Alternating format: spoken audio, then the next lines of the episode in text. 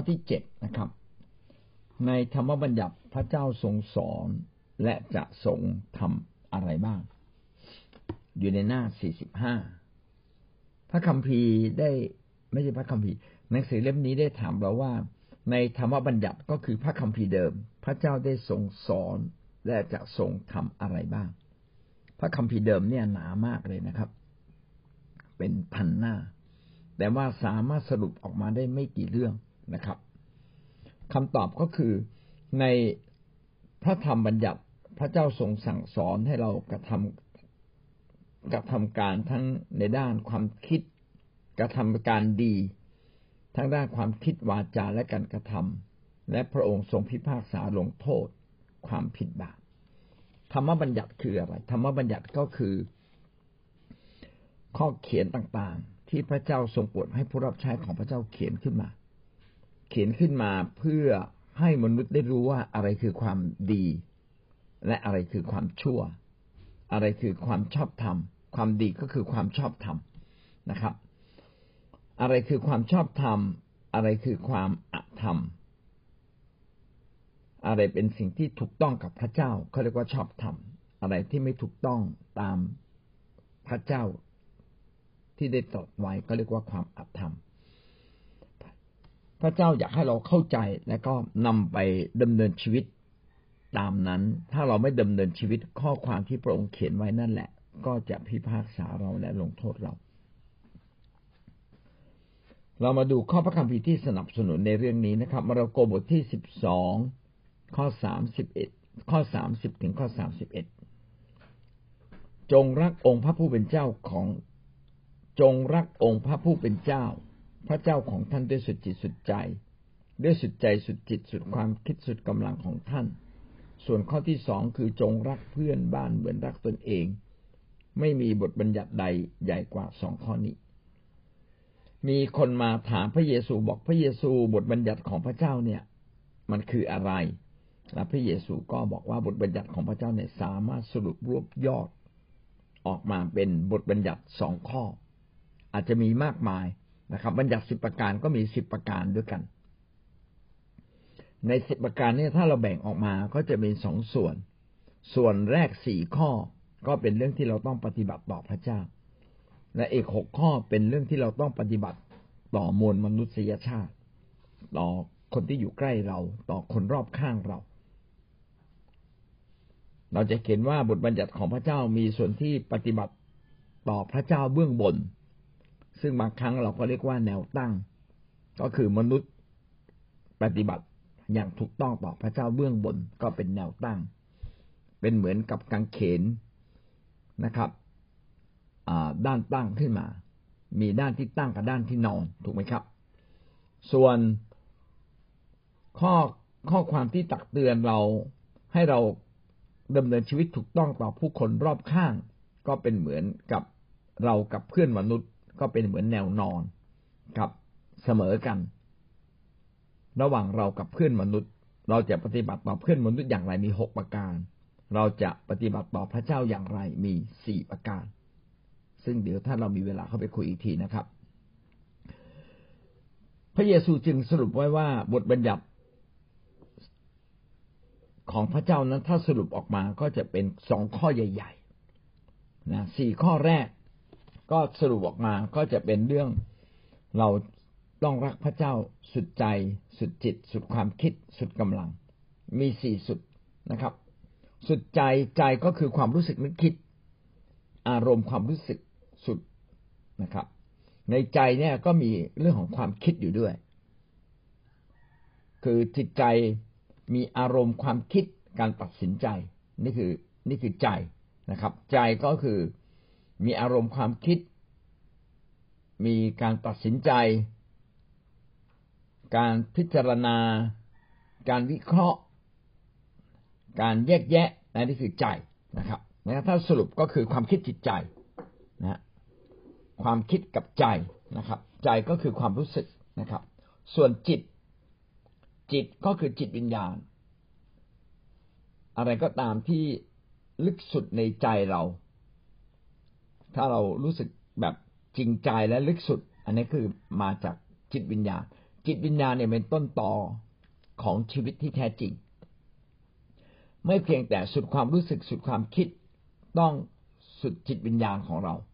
ก็คือทั้งชีวิตของเรา สุดความคิดและอธิบายไปแล้ว สุดกำลังสุดกำลังก็คือกำลังทางฝ่ายร่างกาย ดังนั้นเวลาเรารักพระเจ้าเนี่ยจึงต้องรักพระเจ้าทั้งกายใจจิต กายก็คือสุดกำลัง ใจก็คือสุดอารมณ์ สุดความรู้สึก สุดความเข้าใจ สุดความคิดของเรา จิตก็คือทั้งชีวิตของเรา ในสี่ข้อนี้มีอะไรบ้าง ผมก็มาเปิดดู ในบัญญัติสิบประการนั้นก็เขียนไว้สองที่ที่ที่หนึ่งก็คือในอพยพบทที่ยี่สิบอีกที่หนึ่งคือเฉลยธรรมบัญญัติบทที่ห้า ผมก็มาเปิดดูสี่ข้อนี้มีอะไรบ้าง ในการกระทำต่อพระเจ้า และการกระทำต่อมนุษย์อีกหกข้อ เราต้องปฏิบัติต่อพระเจ้าคืออย่ามีพระอื่นใด อย่ามีรูปเคารพ อย่ากราบไหว้พระอื่น เพราะว่าพระเจ้าเป็นพระเจ้าที่หวงแหน อย่าออกนามของพระเจ้าแบบไม่ได้ให้เกียรติ ทั้งหมดนี้ก็สี่ประเด็นนี้ก็เป็นการบอกเราว่า เราจะต้องแสดงออกต่อพระเจ้าอย่างเต็ม เต็มที่และสูงสุด สุดจิตสุดใจสุดความคิดสุดกำลังของเรา ส่วนอีกหกข้ออ๋อตะกี้มีเรื่องวันสบาโตด้วยนะครับ ก็คือการแยกตัวเองออกมา เพื่อเราจะใกล้ชิดพระเจ้าในวันพิเศษ สมัยก่อนก็เรียกว่าวันสบาโต ปัจจุบันก็คือเป็นวันที่เรานัดการประชุม จะเป็นวันไหนก็ได้ ในสัปดาห์หนึ่งมีเจ็ดวัน พี่น้องจะนัด วันอาทิตย์ก็ได้ นัดวันเสาร์ก็ได้ นัดวันจันทร์ก็ยังได้เลย จริง ๆ แคร์ก็เป็นเหมือนวันสบาโตนะครับ วันสบาโตนี่ก็ก็ให้ทั้งวันกับพระเจ้า เราจึงต้องค่อยๆเข้าใจวันสบาโต แล้วก็ให้ทั้งวันกับพระเจ้า เพื่อพระเจ้าจะได้รับเกียรติสูงสุด ส่วนอีกหกข้อนั้น เป็นเรื่องการปฏิบัติต่อมนมนุษย์มีอะไรบ้าง ก็มีให้เกียรติบิดามารดา ก็คือเลี้ยงดูบิดามารดา ไม่เพียงแต่ให้เกียรตินะครับ ให้เกียรติในที่นี้หมายถึงว่าต้องเลี้ยงดูบิดามารดา อย่าฆ่าคนอย่าล่วงประเวณีอย่ารักทรัพย์อย่าอย่าโกหก ก็คืออย่าเป็นพยานเท็จอย่าโลภโลภเรื่องใด ๆ ก็ตามห้ามโลภนะโลภเรื่องเงินทอง โลภเรื่องคนรักของคนอื่นทาสของคนอื่น ทรัพย์สินเงินทองของคนอื่น อย่าโลภ โดยสรุปก็คือเราต้องปฏิบัติต่อคนอื่นเหมือนปฏิบัติต่อตัวเอง กับตัวเราเองเราก็ไม่ทำร้ายตัวเราเอง เราก็จะไม่ทำร้ายคนอื่น ก็เป็นคำสรุปที่ง่ายแล้วก็ดีมากเลย จงรักเพื่อนบ้านเหมือนรักตัวเองบางทีเราก็รักคนอื่นน้อย แต่เวลารักคนอื่นแล้วก็กลับมาดู เอ๊ะพระเจ้าสั่งให้เรารักคนอื่นเท่ากับรักตัวเราเอง แสดงว่าคนอื่นก็มีคุณค่าไม่น้อยกว่าชีวิตของเรา เมื่อเรารักคนอื่นเราก็จะไม่ฆ่าใคร ไม่โลภของของใครนะครับ เมื่อเรารักคนอื่นเราก็จะรักทุกคนที่มีบุญคุณกับเราที่ทำดีกับเรา ไม่เพียงแต่พ่อแม่ แต่น่าจะรวมไปถึงผู้นำในคริสตจักร หรือคนดีในสังคมนะครับ เป็นต้นนะครับ นี่ก็คือ เนื้อหาในมาระโกบทที่สิบสองข้อสามสิบถึงข้อสามสิบเอ็ดซึ่งได้สรุปรวบยอด ธรรมบัญญัติของพระเจ้าซึ่งมีอยู่สิบประการ ให้เป็นสองเรื่องใหญ่ ๆ ก็คือรักพระเจ้าสุดจิตสุดใจสุดกำลัง แล้วก็รักเพื่อนบ้านเหมือนรักตนเอง สิ่งเหล่านี้ก็เป็นสิ่งที่เตือนใจเรา ว่า เออเราได้ทำแบบนี้ไหมบทบัญญัติของพระเจ้าเป็นสิ่งที่เตือนใจได้เขียนไว้ให้ชัดเจน เพื่อเตือนใจเราอย่างชัดเจน ขณะเดียวกัน ก็เป็นการพิพากษาเราด้วย ถ้าเราไม่ทำพระคัมภีร์ก็ได้เขียนไว้ว่า เรากำลังทำผิดบาป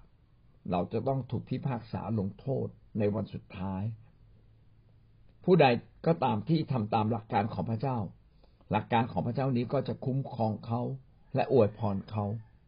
ขณะเดียวกันเมื่อเราไม่ได้ปฏิบัติตามหลักการของพระเจ้า หลักการของพระเจ้าก็ลงโทษเรา พี่น้องจึงพบว่าบ่อยครั้ง ตัวเราเองไม่มีความสุข หรือคนในโลกนี้ ซึ่งเขาไม่ยำเกรงพระเจ้าเลย เขายิ่งไม่มีความสุข เวลาเขามีความสุขก็มีแป๊บแป๊บเดียวเดี๋ยวก็มีปัญหาละรากลึกที่สุดก็คือเขาไม่ได้อยู่ในบทบัญญัติของพระเจ้า เขารู้แล้วไม่ยอมรับ หรือบางทีก็ไม่รู้เลย แต่จริง ๆ บทบัญญัติของพระเจ้านั้นถูกจารึกไว้ในจิตใจคนทุกคนอยู่แล้ว แม้ไม่มีใครสอน เขาก็รู้เลยว่าการขโมยเป็นสิ่งที่ไม่ถูก การโกหกเป็นสิ่งที่ไม่ดี การล่วงประเวณีการโลภนะครับ การดำเนินชีวิตที่ไม่ถูกต้องเป็นสิ่งที่ไม่ดีเขารู้เต็มอกในแบบบางครั้งเวลาเราสอนคนเนี่ย เราจึงไม่ต้องชี้ความผิดเขาเยอะจนเกินไป แต่ให้กำลังใจเขาดีกว่า แล้วชมเขาในสิ่งดี ก็จะทำให้เขาเกิดกำลังใจ และเขาก็อยากจะเลิกในสิ่งที่ไม่ดีเอง เพราะทุกคนก็รู้อยู่ในแก่ใจ ว่าอะไรดีอะไรไม่ดีอะไรถูกอะไรไม่ถูก เราให้กำลังใจ ยอมรับเขา เขาก็จะมาถึงจุดที่ยอมรับพระคุณของพระเจ้า ยอมรับคำถูกต้อง เขารู้อยู่แล้วว่าเราเคยพูดอะไรในบางทีเราพูดเยอะเกินไป นี่ก็เป็นหลักการของพระเจ้านะครับ อย่างไรก็ตามแม้ว่า เขาจะเป็นอย่างไร ทำหรือไม่ทำสิ่งที่เขาทาหรือไม่ทำนี่แหละ ก็จะเป็นสิ่งที่พิพากษาและลงโทษเขาเอง ตามที่ธรรมบัญญัติของพระเจ้าเขียนไว้ ยอห์นบทที่ห้าข้อสี่สิบห้าอย่าคิดว่าเราจะมาฟ้องท่านต่อพระบิดาผู้ที่จะฟ้องท่านคือโมเสสซึ่งท่านได้ตั้งความหวังไว้กับเขา ในพระธรรมยอห์นได้พูดถึงการโต้กันไปโต้กันมา ระหว่างพระเยซูคริสต์ กับพวกยิว คือพวกยิวยอมรับบทบัญญัติของโมเสสคำสอนในพระคัมภีร์เดิม แต่ไม่ยอมรับคำสอนของพระเยซู ซึ่งเป็นความอคติหรือเป็นความไม่เข้าใจอย่างยิ่งนะครับ พระเยซูก็เลยพูดข้อที่จริงบอกว่า อยากคิดว่าเราจะมาฟ้องท่านต่อพระบิดา จริงๆ พระเยซูมาในแผ่นดินโลกนี้พระองค์ไม่ได้มาปักปรำ ไม่ได้มาปรักปรำผู้คน แต่พระองค์มานำความรักของพระเจ้ามาให้แก่ผู้คน เปิดโอกาสแห่งความรอด เปิดโอกาสให้มนุษย์ได้กลับใจ พระองค์จึงไม่ได้มาปรักปรำแต่มาเพื่อให้มนุษย์นั้นสำนึกสำนึกเองนะครับทำดีจนกระทั่งเขาสำนึกตัวเอง พูดดีจนกระทั่งเขาสำนึกตัวเอง พูดความจริงทำให้คนได้เกิดความกระจ่าง และสำนึกขึ้นมาได้ว่าตัวเองผิดอะไร ตราบใดที่พระเยซูนั้นอยู่ในโลกจนถึงวันยุคสุดท้าย พระองค์ไม่ได้ยังไม่ได้มาพิพากษา ก็อาจจะมาเตือนสติบ้างนะครับ มาตีสอนบ้าง แต่ไม่ได้มาพิพากษาหรอกการพิพากษานั้นมีในวาระสุดท้ายที่โลกนี้สิ้นสุดลง เมื่อนั้นแหละ พระองค์จึงจะมีมาพิพากษา แต่ในเวลานี้พระองค์ไม่ได้มาพิพากษาใครนะครับ แต่ธรรมบัญญัติต่างหากที่ได้เขียนไว้ชัดเจนว่าถ้าเราทำผิดบาปเราต้องถึงความตายเราต้องถูกสาปแช่ง เราต้องถูกโพยภัย และมีความยุ่งยากวุ่นวายในชีวิตอย่างมากมายนะครับ พระเยซูจึงพูดว่าอยากคิดว่าเราจะมาฟ้องท่านต่อพระบิดา เวลานี้พระเยซูไม่ได้มาฟ้อง แต่พระเยซูมา พื่อนำความรักของพระเจ้าและนำเราทั้งหลายกลับมาหาพระองค์ พระองค์จึงไม่ได้มาฟ้องเราหรือต้องการลงโทษเราแต่ประการใด แต่พระคัมภีร์เขียนต่อไป ผู้ที่ฟ้องท่านคือโมเสสผู้ที่ฟ้องท่านคือโมเสสก็คือโมเสสเป็นผู้ที่เขียนพระคัมภีร์เหล่านี้ เวลาคนยิวอ่านพระคัมภีร์เขารู้เลยว่าคำเหล่านี้โมเสสเป็นคนเขียนนะจึงเป็นเหมือนว่า ธรรมบัญญัติกำลังพิพากษาพวกเขาอย่างไร ก็เป็นเหมือนโมเสสกำลังว่าเขาอย่างนั้น ถ้าพี่น้องอ่านพระคัมภีร์พี่น้องจะเห็นว่าโมเสสพูดย้ำมากเลยนะเราได้นำความตายและนำชีวิตมาสู่ท่าน ผู้ที่ฟังเราก็ได้ชีวิตผู้ที่ไม่ฟังเราก็ต้องไปถึงแก่ความตายนะครับ แล้วก็อย่าบอกว่าคนอยู่เนี่ยดื้อพวกเจ้าดื้อรั้นจึงต้อง พบกับความทุกข์ยากลำบากในดินแดนถิ่นทุรกันดารถึงสี่สิบปีแล้วก็ตายไป คือโมเสสย้ำแล้วย้ำอีก พูดแล้วพูดอีกนะครับ ว่าพวกเขาดื้อดึงอย่างไร ก็เหมือนกับชีวิตของคนยิวในยุคนั้น หรือแม้แต่คนยิวในยุคนี้ก็เช่นกัน ก็ยังดื้อดึงอยู่นะไม่ยอมรับเรื่องของพระเยซูว่าทรงเป็นพระเจ้านะครับ แม้ไม่ยอมรับพระองค์ก็ ลองฟังคำสอนของพระองค์ ก็จะรู้ว่าแท้จริงนั้นพระองค์ทรงเป็นพระเจ้า หรือแม้งั้นก็ดูการกระทำของพระองค์ เพราะว่าสิ่งที่พระองค์ทำนั้นเหนือกว่ามนุษย์ทั้งสิ้นนะถ้าไม่เชื่อในพระองค์ก็ดูคำสอนดูการกระทำพี่น้องก็จะพบว่าสิ่งที่พระเยซูพูด สิ่งที่พระเยซูทรงกระทำนั้น พระองค์นั้นสำแดงความเป็นพระเจ้าที่อยู่ในตัวพระองค์ตลอดเวลา มีใครบ้างในโลกนี้ที่ตายแล้วฟื้นได้ ไม่มีนะครับ มีแต่พระเยซูผู้เดียวที่ตายแล้วฟื้น เพราะว่าพระองค์นั้นทรงชีวิตอยู่ตลอดเวลา พระองค์จะสละชีวิต แต่พระองค์ก็กลับมีชีวิตอีก แล้วมีผู้ใดล่ะ จะยอมสละชีวิต เพื่อคนชั่ว เพื่อคนดียังพอได้ เพื่อประเทศชาติยังพอได้ แต่เพื่อคนชั่วเนี่ย มันไม่มีนะครับ ก็มีแต่พระเจ้า ผู้เปลี่ยนด้วยความรักแบบเนี้ย มีมนุษย์คนไหนยอมตายเพื่อคนชั่วไม่มี มีแต่ผู้ที่ดีเลิศที่สุดก็คือพระเจ้า ผู้ยอมตายเพื่อคนชั่ว ดังนั้นถ้าพระเยซูตายเพื่อคนชั่ว ขณะเดียวกันพระเยซูก็ฟื้นขึ้นจากความตาย และคำสอนของพระองค์ ก็เป็นคำสอนที่รวบยอด จากธรรมบัญญัติทั้งสิ้น ที่พระองค์ทรงให้มนุษย์ได้เขียนขึ้นไว้ เขาจึงบอกว่าพระเยซูเนี่ย เวลาสอนเนี่ยคำสอนขององค์เนี่ยมีสิทธิอำนาจจริง ๆ ไม่เหมือนคำสอนของพวกธรรมจารย์และดูการปฏิบัติของพระองค์ พระองค์เปลี่ยนด้วยความรัก พระองค์เปลี่ยนด้วยการยกโทษ พระองค์ลึกล้ำกว่าบทบัญญัติของพระเจ้านะครับ เมื่อคนทำผิดแทนที่จะถูกลงโทษถึงตาย พระเยซูก็บอกว่าใครไม่มีความผิด ก็จงพิพากษาลงโทษหญิงคนนั้นก่อน ปรากฏว่า คนยิวก็ดีอย่างนะเป็นคนที่จริงใจมองเห็นความผิดตัวเอง ก็เลยถอยออกมาหมดเลยไม่มีใคร เอาหินคว้างหญิงล่วงประเวณีให้ตายอันนี้ก็เป็นข้อดีของคนยิวเหมือนกันนะครับพี่น้องก็จะเห็นว่า พระเยซูกำลังบอกว่าผู้ที่จะพิพากษาก็คือธรรมบัญญัติ ผู้ที่ฟ้องท่านและพิพากษาท่านก็คือคำของคำสอนของโมเสสนะครับ ซึ่งท่านได้ตั้งความหวังไว้กับเขา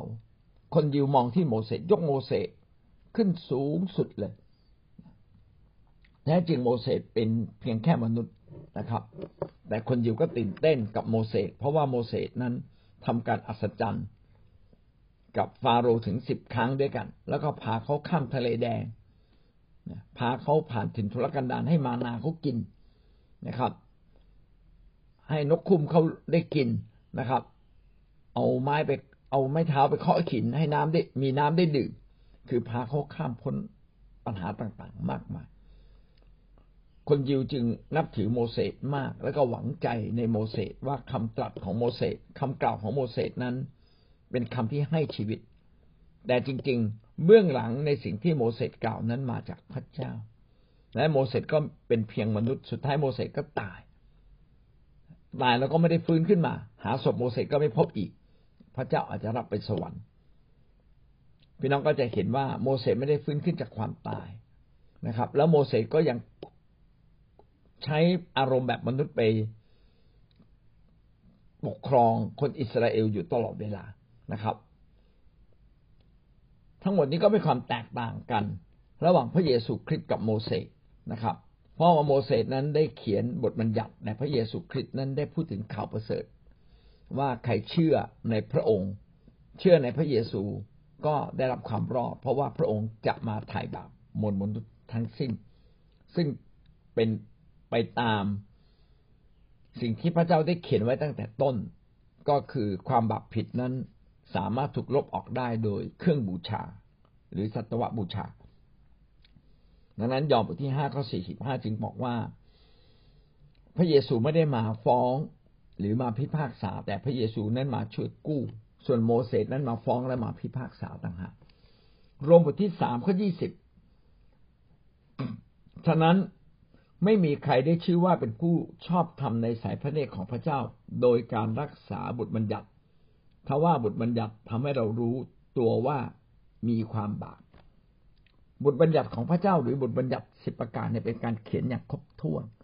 การปฏิบัติต่อพระเจ้าอย่างถูกต้องสี่ประการ และการปฏิบัติต่อมวลมนุษย์อย่างถูกต้อง ต่อคนอื่นอย่างถูกต้องหกประการ และพระเยซูคริสต์ก็ได้สรุปไว้ว่าเป็นการแสดงความรัก ถ้าเรารักพระเจ้าสุดจิตสุดใจสุดความคิด ก็เท่ากับเราได้ปฏิบัติตามบทบัญญัติสี่ข้อแรก ขณะเดียวกันให้เรารักคนอื่นเหมือนรักตัวเราเอง เราก็ได้ปฏิบัติ ต่อธรรมบัญญัติของพระเจ้าอีกหกข้อนะครับ พี่น้องจะเห็นว่าสิบประการนี้ไม่ใช่เรื่องง่ายๆที่เราจะทำได้ เป็นเป็นไปได้ยังไง ที่เราจะรักคนอื่นเหมือนรักตัวเราเอง ส่วนใหญ่เราก็รักตัวเราเองมากกว่ารักคนอื่น แต่อย่างไรก็ตาม ธรรมบัญญัตินี้ก็ชี้ถึงตัวเราว่าเราต้องปรับปรุงเปลี่ยนแปลง ถูกไหมครับ ขณะที่เราดำเนินชีวิตอยู่ในโลกนี้ก็มีบ่อยครั้ง ที่เราดำเนินชีวิตผิดต่อผู้คน เราโลภเข้าของของเขา โลภเรื่องเพศนะครับ เราไม่ได้ปฏิบัติต่อคนอื่นอย่างถูกต้องชอบธรรมเราก็โกหกอยู่เรื่อยๆสิ่งเหล่านี้เราก็ผิดต่อผู้คนนะครับ การผิดต่อผู้คนนี้ก็จะต้องถูกลงโทษถูกไหมครับ และไม่มีใครทำถูกต้องร้อยเปอร์เซ็นจึงไม่มีคนชอบทำ ในสายตาของพระเจ้า ในสายตาของพระเจ้าทุกคน คือพระเจ้าถ้าบอกว่าชอบทำต้องชอบทำแท้ร้อยเปอร์เซ็นถ้าชอบทำเก้าสิบเก้าเปอร์เซ็นผิดข้อเดียวผิดบางเรื่อง เราก็ยังไม่ชอบทำพอ พูดอย่างนี้ก็คือหมายความว่า ในบทบัญญัติตามพระคัมภีร์เดิม ไม่มีใครสามารถทำได้เลย มีแต่การยกโทษบาป ยกโทษความผิดที่ทำไม่ได้นี่แหละ จึงทำให้เราเป็นคนสมบูรณ์ เราจะปฏิปฏิบัติทำตัวเรา ไม่มีใครทำได้ คือมันต้องพลาดสักวินาทีใดวิานวินาทีหนึ่ง แม้ชีวิตเราจะดีขึ้นดีขึ้น แต่ก็มีบางครั้งที่ในความอ่อนแอของเราในความเป็นตัวของตัวเราเอง ในการระมัดระวัง ไม่ระมัดระวังของเราเราก็ทำผิดนั้นความผิด จึงเป็นเรื่องปกติของชีวิตมนุษย์ พระคัมภีร์ในโรมซึ่งเขียนโดยเปาโลจึงบอกว่า ไม่มีใครเป็นคนชอบทำร้อยเปอร์เซ็นในสายตาของพระเจ้า โดยการทำตามบทบัญญัติ เพราะว่าบทบัญญัตินั้นทำให้เรารู้ว่าเราเป็นเรามีบาปเรามีบางอย่างที่ไม่ถูกต้อง ใจของเราก็ฟ้องผิดตัวเราเองได้ แต่การที่เราจะเป็นคนชอบธรรมก็มาจากการที่พระเจ้าไม่ถือสาเรา พระเจ้ายกโทษ การไม่ถือสานี้ก็เกิดจากการที่เราเข้ามาเฝ้า พระเจ้าได้เราสำนึกผิด พระเจ้าก็จะไม่ถือสาเราเพราะว่าพระเจ้าได้ยกโทษเราอย่างสมบูรณ์แล้ว ที่กังเขน ถ้ามนุษย์ผู้ใดก็ตามที่เข้าใจเรื่องกังเขนว่าพระเจ้าได้ยกโทษแล้ว ความบาปผิดของเขาก็ไม่มี เราจึงเป็นคนชอบธรรมไม่ได้มาจากการประพฤติ แต่เราชอบธรรมเพราะความเชื่อ ที่พระเจ้าได้ยกโทษความบาปผิดให้กับเราแล้ว ถ้าอย่างนั้นถ้าเราเชื่อแบบนี้เราก็ไม่ต้องสนใจการประพฤติสิใช่ไหมอ๋อไม่ใช่ครับ เราต้องประพฤติสุดความสามารถของเราทำได้หกสิบเปอร์เซ็นของบทบัญญัติก็ทำหกสิบเจ็ดสิบแปดสิบก็ได้เก้าสิบก็ได้ ส่วนที่เหลือ เราต้องสำรวจตัวเราเอง เมื่อเรารู้ก็ต้องกลับใจ มีใครบอกเราว่าเราผิดอะไร พี่น้องอย่า ไปโต้เถียงเขาเลย น้อมใจถ่อมใจที่จะฟัง เพราะเขากำลังเอาบทบัญญัติ แห่งความดี ความชั่วมาบอกกับเราว่าเราผิดอะไรบ้าง บางทีเขาอาจจะเข้าใจเราผิดไปบ้าง แต่ถ้าเรารักเขาเหมือนเรารักตัวเราเอง พี่น้องก็จะไม่โกรธเขา ก็หวังว่าบทบัญญัติของพระเจ้านะครับ ซึ่งเป็นบทบัญญัติแห่งการสอนเตือนสติเรา และเป็นบทบัญญัติที่ได้เขียนไว้ชัดเจนว่าใครทำผิดต้องถูกพิพากษาลงโทษอย่างไรบ้าง ก็เป็นสิ่งที่ดีจริง ๆสำหรับชีวิตของเรา และถ้าหากเรารู้ตัวเราทำผิด เราจะได้รีบกลับใจ อันนี้ก็คือข้อที่เจ็ดนะครับ